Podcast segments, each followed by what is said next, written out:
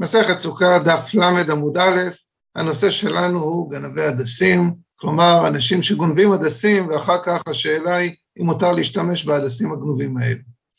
אמר לו רב הונא, לאן הוא אבן חרי? כי זבניתו אסא מעכו"ם, לא תגזזו נתום, אלא לגזזוה אינהו ויהבו לכו. מה זאת אומרת? רב הונא אומר לאותם אבן חרי, אבן חרי זה אנשים שהם סוחרים, שמוכרים את ההדסים ואת ארבעת המינים, כי זבניתו אסא מעכו"ם, כשאתם קונים הדס, הדסים, כן, מגויים, לא תגזזו נתום. כלומר, אם אתם קונים הדסים, תקנו את ההדסים כשהם כבר גזזו אותם, כלומר שהם קצוצים, ואתם כבר קונים אותם אחרי שקצצו אותם. אל תגזזו אתם, אלא לגזזו ההינו, כשהגויים הם יחתכו את ההדסים ויאהבו לכו וייתנו לכם. אומר רש"י, מי זה חרי? תגרי כל דבר להשתכר בו, כגון כלים קטנים, מחטין ומסרקות ולולבים. כלומר, זה סוחרים, אבן חרי זה בעצם סוחרים של סדקית. עניינים קטנים, אה, מוכרים ארבעת המינים, הם מוכרים אה, סיכות לכיפה, הם מוכרים את ה... כל מיני דברים. כי זבנית תורה שם מנוכרים, כשתקנו הדס מן הנוכרים, לאגוד בהם להושענה, לגזזו הינו, הם יחתכו מן המחובר וייתנו לכם. כלומר, כשאתם רוצים לקנות את ההדס כדי שאפשר יהיה אחר כך לאגוד אותו עם הלולה והערבה, אז הם יחתכו מהמחובר. שואלת הגמרא, מה היא טעמה? למה? למה שהם יגזזו? אם, אם אני סוחר, שאני בעצמי אגזוז, אני יכול ככה לבחור את ההדסים הכי טובים. אומר, אומרת הגמרא, סתם גזל, גויים גזלני הרעת ענינו וקרקע אינה נגזלת. כלומר, ההנחה שלנו, שגם אם הם, יש להם שכלים של הדסים, אולי הם גנבים. ובעצם אי אפשר לגנוב אדמה. היא לכך, לגזזוה אינו, כי היכי דלהבי ייאוש בעלים בידי יודידו, ושינוי הרשות בידייך הוא. כלומר, יש פה איזשהו תהליך שחפץ גנוב צריך לעבור כדי שאפשר יהיה להשתמש בו. אז התהליך הוא א', ייאוש בעלים, כלומר שהבעלים מתייאש, וב', שינוי רשות. כלומר, אם בן אדם גנב משהו, מה שהוא גנב, בן אדם גנב נגיד פלאפון, הפלאפון הזה שהוא גנב שייך לבן אדם שגנבו לו. אבל אם עכשיו את הפלאפון הזה, הבן אדם שגנבו מתייאש, אומר זהו בחיים אני לא אמצא את הפלאפון, פרמטו אותו, זרקו את הכרטיסים, אין, אני לא מצליח לדעת איפה הוא נמצא בכלל, וזה יעבור לרשות אחרת, כלומר אני אתן את זה לבן אדם אחר, אז הבן אדם השלישי בעצם, שכבר לא מכיר את הגנב, הוא מכיר רק אותי, והיה ייאוש בעלים, הוא בעצם זוכה בפלאפון. כמה שזה עצוב. אומר רש"י, מה הייתה, מה סתם נוחים גזלני הרתא מישראל נינו, ושמא אותו קרקע מישראל היה, וקרקע אינה נגזלת, כלומר, אינה קנויה לגזלן בשום ייאוש, דעולם בחזקת בעליה, כלומר, גם אם הוא השתלט על איזה אדמה, אה, זה לא הופך את האדמה להיות שלו. דמיקראי נפקן בהגוזל, בנזקין, אבל משנתלש הפריע וגזל והתולשו הוא גוזלו, כלומר ברגע שהוא תולש, כן, הוא לוקח ותולש את הענף, עכשיו הוא גונב. אילקח, לגזזוה הן מן המחובר, וייתנו לכם, שאותם גויים שיש להם הדסים, הם יגזזו, כי ההדסים עצמם גודלים על קרקע גנובה, אבל ברגע שהם גוזזים, הם יהיו הגזלנים, ואתם לוקחים אותם מהם, והבעלים נתייאשו כבר מכל הפירות, ואף ייאוש אצלם. כלומר, הייאוש מתקיים אצל הגויים שגזזו, ואחר כך הוא משתנה מרשותן לרשותכם, כלומר, ואחר כך שאתם הסוחרים לוקחים את ההדסים, בעצם יש פה ייאוש של הבעלים ושינוי רשות שהוא עובר אליכם. וכסבר ייאוש גריידא לא כאן, כלומר, אם רק הבעלים מתייאשים זה לא מספיק, אבל ייאוש ושינוי רשות, קנה, כלומר, אם יש גם ייאוש וגם שינוי רשות זה קונה.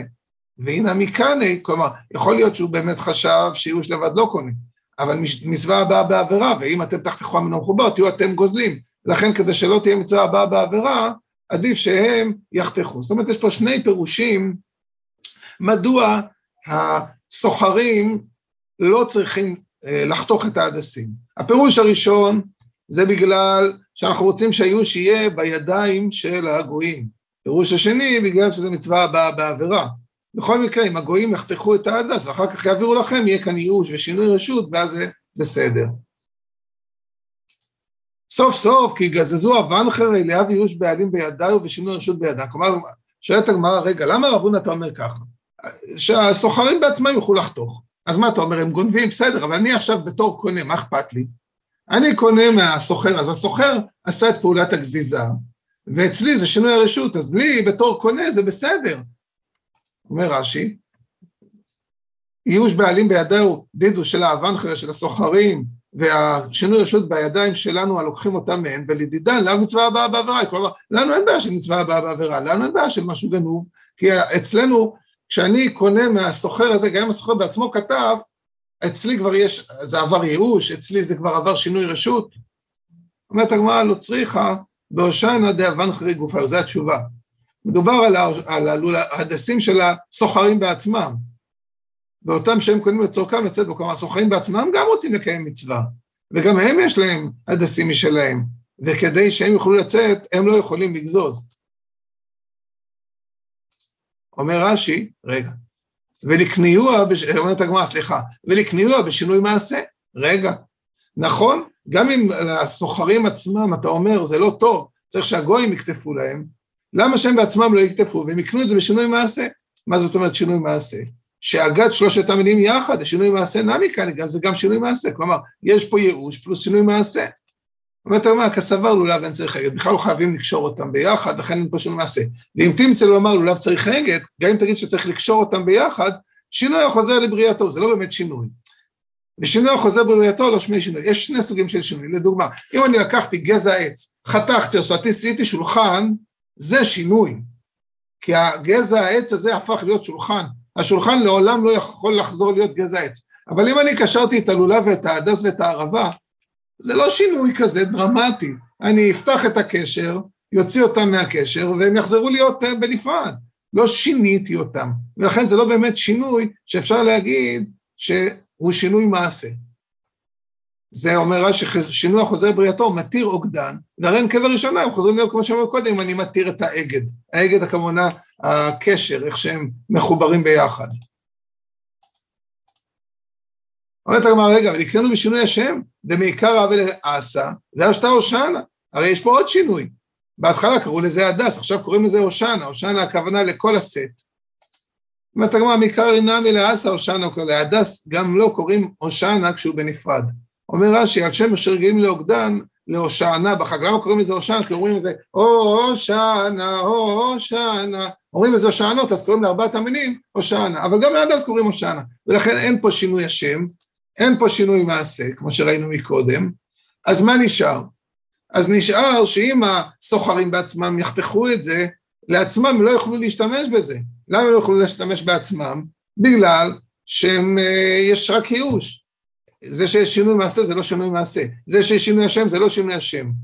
אני בתור קונה, אם הסוחר יקטוף, אני בתור קונה כן יצא, כי יש פה שינוי רשות. אבל האבנחר עצמם חייבים שלא, אם הם רוצים בעצמם לקיים מצוות, הם צריכים שהגוי הוא זה שיקטוף להם. עכשיו תשאלו, איך אנחנו נהנים מרכוש גזול? התשובה היא, זה היה המצב בבבל, שהגויים השתלטו על אדמות, לצערנו כנראה שלא רק בבבל, גם בישראל היום, ואחר כך, אחרי שהם השתלטו על אדמות, הם מכרו את הסחורה, ובעצם זו סחורה שמבוססת על גזל ועל גניבה, ולכן הסוחרים, רב הונא אומר להם, תקשיבו, תנו להם להיות הגנבים. ואז בוודאי אה, מותר יהיה להשתמש, כי יש פה איוש ושינוי רשות, וזה כבר לא מצווה הבאה בעבירה כלפי הקונים.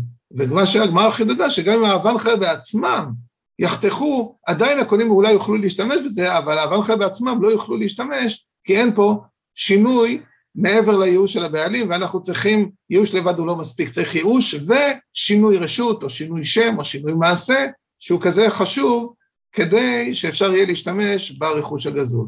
ובזה אנחנו סיימנו את הסוגיה שלנו.